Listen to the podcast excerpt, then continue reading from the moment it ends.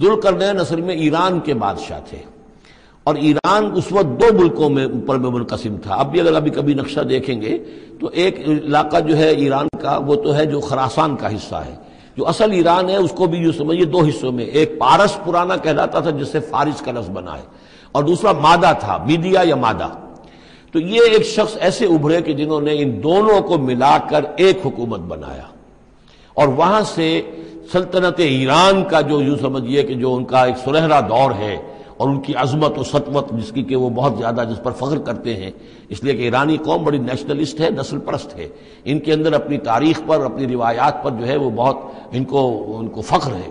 تو وہاں سے وہ دور شروع ہوا اور انہوں نے پھر اس علامت میں کہ میں نے دو ملکوں کو جوڑ کر ایک بنایا ہے، اپنے تاج کے اندر دو سینگ لگا لیے تھے۔ اور وہ جو ہے ذوالقرنین، یہ لقب ان کا ہو گیا تھا۔ اس کے حوالے سے سوال کیا گیا اور اس کے بارے میں تفصیل جو اگلے رکوع میں آئے گی۔ اعوذ باللہ من الشیطان الرجیم۔ بسم اللہ الرحمن الرحیم۔ وَيَسْأَلُونَكَ عَنْ ذِي الْقَرْنَيْنِ قُلْ سَأَتْلُو عَلَيْكُمْ مِنْهُ ذِكْرًا صدق اللہ العظیم۔ ذوالقرنین کے بارے میں میں آپ کو بتا چکا ہوں۔ کہ ان کا نام تاریخ میں جو مشہور ہے وہ کہ خسرو یا سائرس.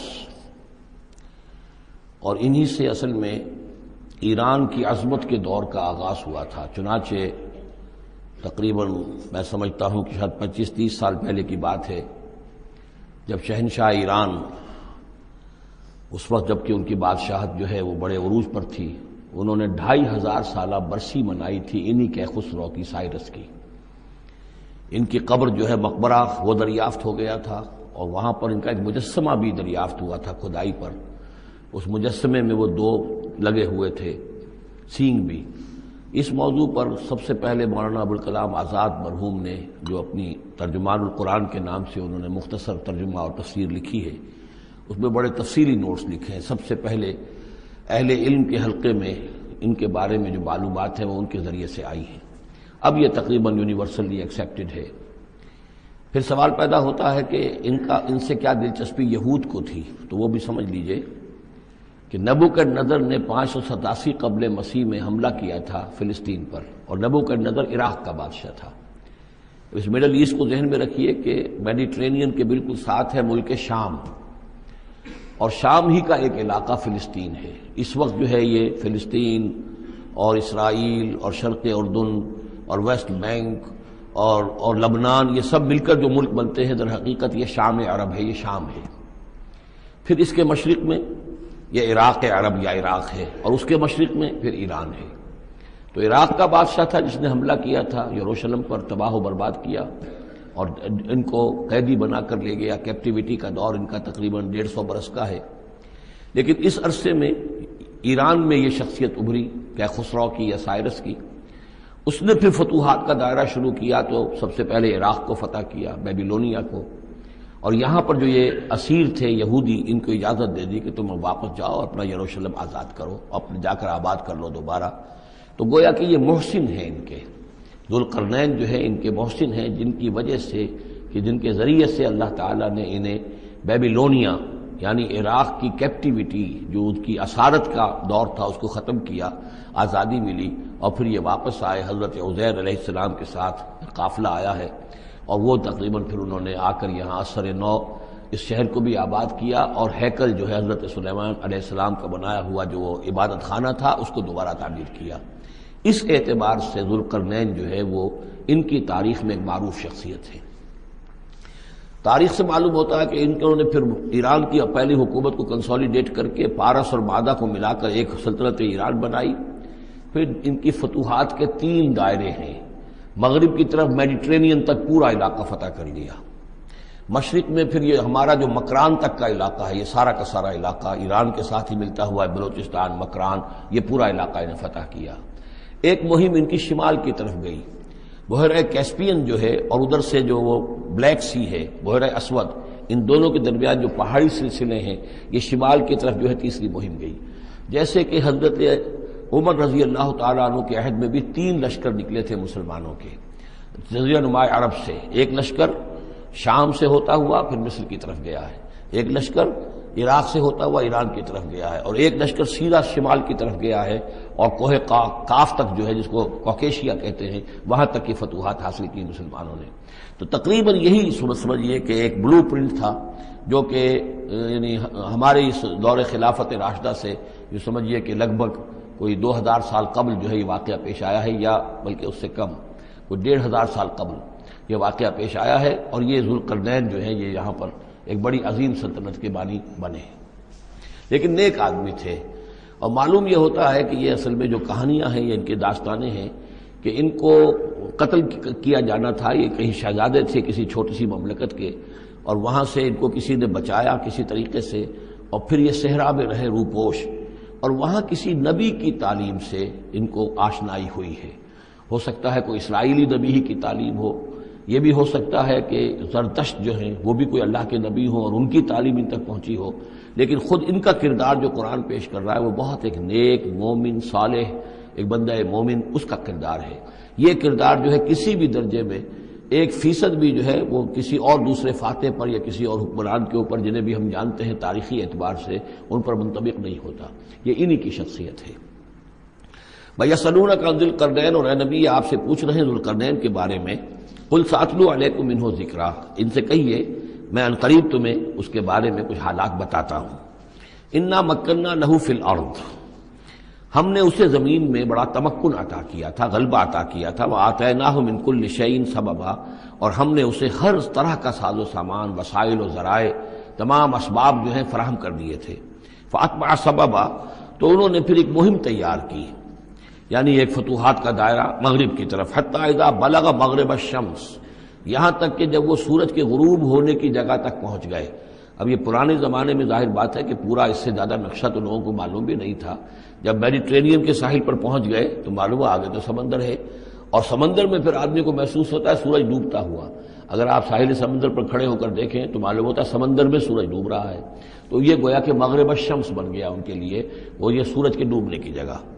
حتیٰ اذا بلغ مغرب الشمس، جب وہ پہنچ گئے سورج کے غروب ہونے کی جگہ وجہ دہا تغرب فی عین حمیتن تو انہوں نے دیکھا اسے ڈوبتے ہوئے، وہ ڈوب رہا ہے، ایک بڑے گدلے سے سمندر کے اندر، وہ جو وہاں کا سمندر ہے، بڑا گدلا سا ہے، یہ ایجین سی وغیرہ جو کہلاتے ہیں، یہ بہت گدلے سے پانی کے ہیں۔ وہ وجہ اندہا قوما، اور وہاں انہوں نے ایک قوم کو پایا پایا مراد یہ کہ اس قوم پر انہیں فتح ہوئی، جنگ ہوئی۔ انہوں نے ان کو شکست دی اور وہ قوم گویا کہ اب ان کے رحم و کرم پر ان کی گویا کہ وہ محکوم ہو گئی۔ قلنا یاد القرنین، ہم نے کہا ذوالقرنین سے۔ اب یا تو یہ کہ یہ شاید نبی ہوں اللہ عالم تو اللہ تعالیٰ کا اس طریقے سے براہ راست ان کو وہی کرنا، لیکن غیر نبی کو بھی اللہ تعالیٰ الہام کے ذریعے سے، جیسا کہ ہم نے دیکھا کہ وہ تو شہد کی مکھی کو بھی لفظ وہی آیا ہے۔ تو یہاں آیا، ہم نے کہا، اے قرنین، اور یہ بھی ہو سکتا ہے یہ صورت حال کی تعبیر ہو۔ کہ گویا کہ وہ حالات زبان حال سے یہ کہہ رہے تھے۔ اللہ یاد القرین ایمان تو عزبہ و ایمان تخذ فیم حسنہ کہ یا عید القرنین تمہیں پورا اختیار ہے، چاہو تو یہ جو مفتوح قوم ہے تمہاری اسے تم سزا دو، عذاب دو، ستاؤ انہیں۔ یا یہ کہ تم ان کے اندر اچھی روش اختیار کرو، ان کے ساتھ حسن سلوک کرو۔ قالا انہوں نے کہا، اما من ظلمہ، جو کوئی ظالم ہے، بے انصاف ہے ہو سکتا ہے اس سے مراد کفر اور شرک بھی ہو۔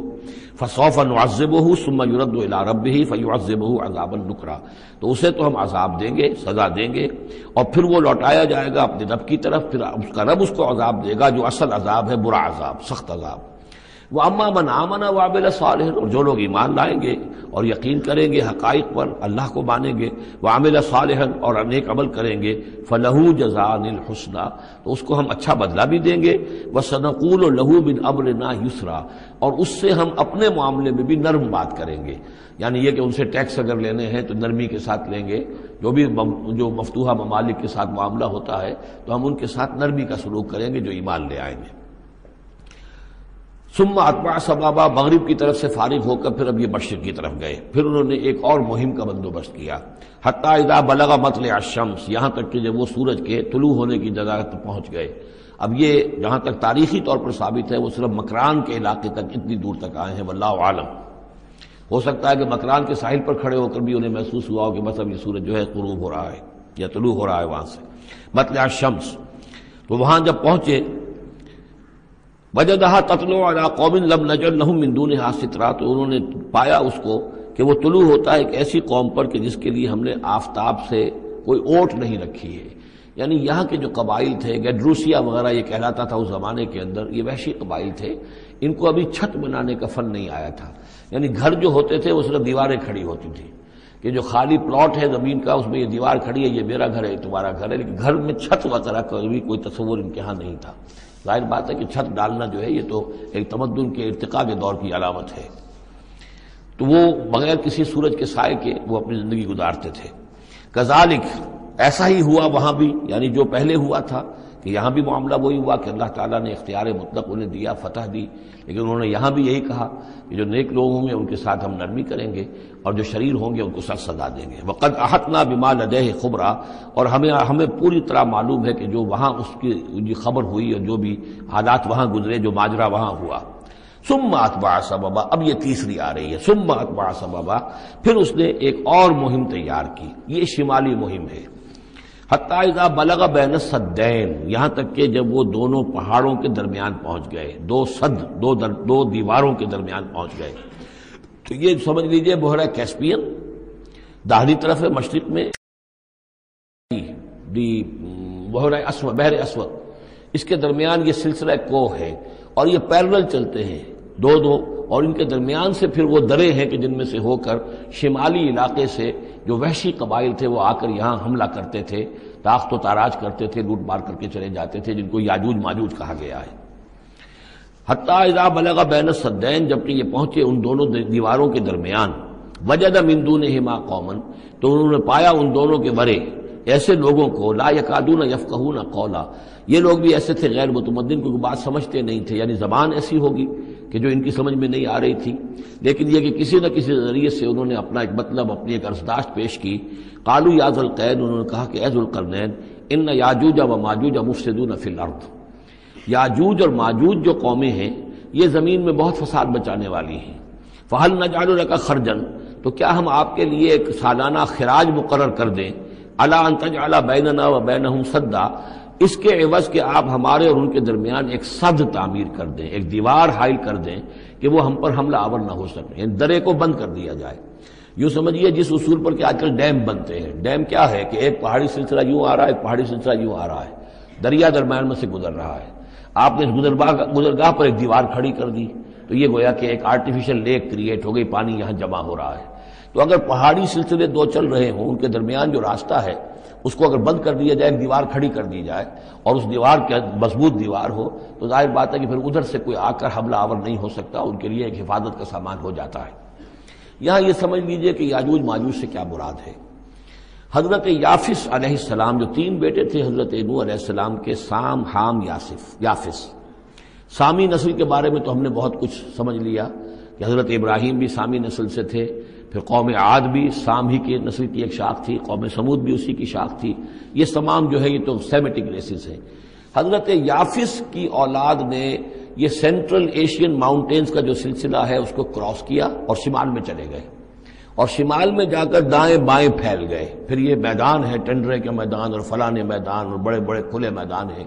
تو گویا کہ ایشیا کو درمیان میں جو سلسلہ کو ہے تقسیم کر دیتا ہے، ایک شمالی حصہ ہے، ایک اس کا اس کے جنوبی حصہ ہے۔ یہ شمالی میں چلے گئے اور جا کر پھر پھیلے۔ پھیلنے میں وہ مشرق کی طرف آئے تو چین اور ہند چینی تک یہ ساری قومیں جو ہیں یہ یلو ریسز یہ انہی کی نسل سے ہیں۔ اور مغرب میں چلے تو روس اور روس سے ہو کر روس کے ساتھ ملتا ہوا علاقہ اسکینڈینیوین کنٹریز کے ساتھ، پھر وہاں سے وہ اتر کر۔ اور یورپ کے بھی جو یہ مغربی ممالک ہیں اینگلو سیکسنز جو ہیں، یہ بھی در حقیقت اسی سے اسکینڈینیوین کنٹریز سے اترے ہوئے لوگ ہیں۔ تو یوں سمجھ لیجیے کہ ویسٹرن یورپ اور ایسٹرن یورپ کا کا بھی خاص طور پر شمالی علاقہ، اور پورا یہ روس کا علاقہ، اور پورا صحرائے گوبی، اور پورا چین اور وہاں تک جو ہے ہند چینی تک، یہ یافس کی نسل ہے۔ یافس کے جن بیٹوں کے نام تورات میں آئے ہیں، کئی نام ہیں، وہ کوئی ایک ایک دو نہیں، ان میں گوگ اینڈ میگوگ بھی ہے توبال بھی ہے ماسک بھی ہے ماسک ایک شخص کا نام ہے۔ اور ماسکو ہو سکتا ہے کہ اسی سے، اسی نے آباد کیا ہو، اور وہیں سے وہ نام بنا ہو۔ توبال اور بالٹک سی جو ہے، اس ایریا کے اندر جو ہے، بالٹک سٹیٹس، توبال. توبال ان کے ایک بیٹے کا نام تھا۔ یہ تورات کے اندر نام دیے گئے ہیں۔ گوگ اینڈ میگوگ، جاجود، ماجود، یہ بھی انہی کے بیٹوں کے۔ یہ تمام اقوام جو ہے، یہ وحشی ہیں۔ اور یہ تاخت و تاراج کرنا، لوٹ مار کرنا، یہ ان کا طریقہ ہے۔ اور ان کا ہے ذکر جو یہاں پر ہو رہا ہے۔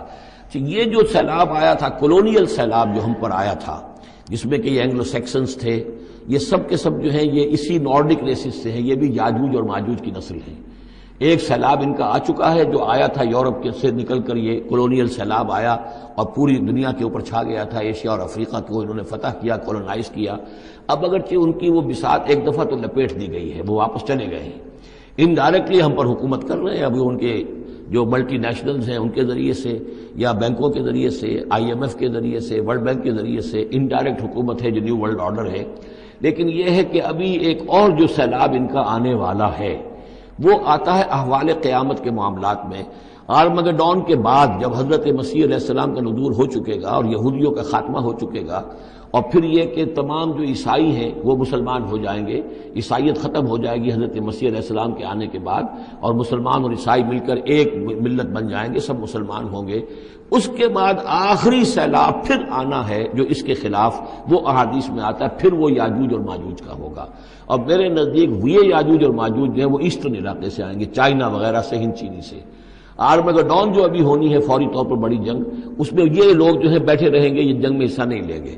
یہ مڈل ایسٹ میں جنگ ہوگی، یورپین پاور ساری ہوں گی، کرسچین پوری طاقتیں ہوں گی اور ادھر جو ہے مسلمان ہوں گے اور حضرت مہدی جو ظاہر ہوں گے، جو اللہ تعالیٰ ایک عنایت کرے گا مسلمانوں کو، لیڈر عرب کے اندر وہ پیدا ہوں گے، مجدد ہوں گے اور ان کے ان ان کے ذریعے سے عرب کے اندر ایک اسلامی حکومت بھی قائم ہوگی، لیکن ان کے لیے مدد کے لیے خوراسان کے علاقے سے فوجیں آئیں گی، مشرق سے آئیں گی، اور یہ علاقہ جو ہے وہ ہے جو ہمارے قریب ہے اور ہم بھی اسی علاقے میں ہیں۔ اللہ تعالیٰ ہمیں توفیق دے کہ یہاں وہ ہم پہلے اس نظام میں خلافت قائم کریں، تاکہ یہاں سے پھر فوجیں جائیں اور حضرت مسیح کے ساتھ ہو کر اور حضرت مہدی کے ساتھ ہو کر عیسائیوں اور یہودیوں کے ساتھ جنگ کریں اور بالآخر پھر یہ کہ پوری دنیا میں اسلام کا بول بالا ہوگا۔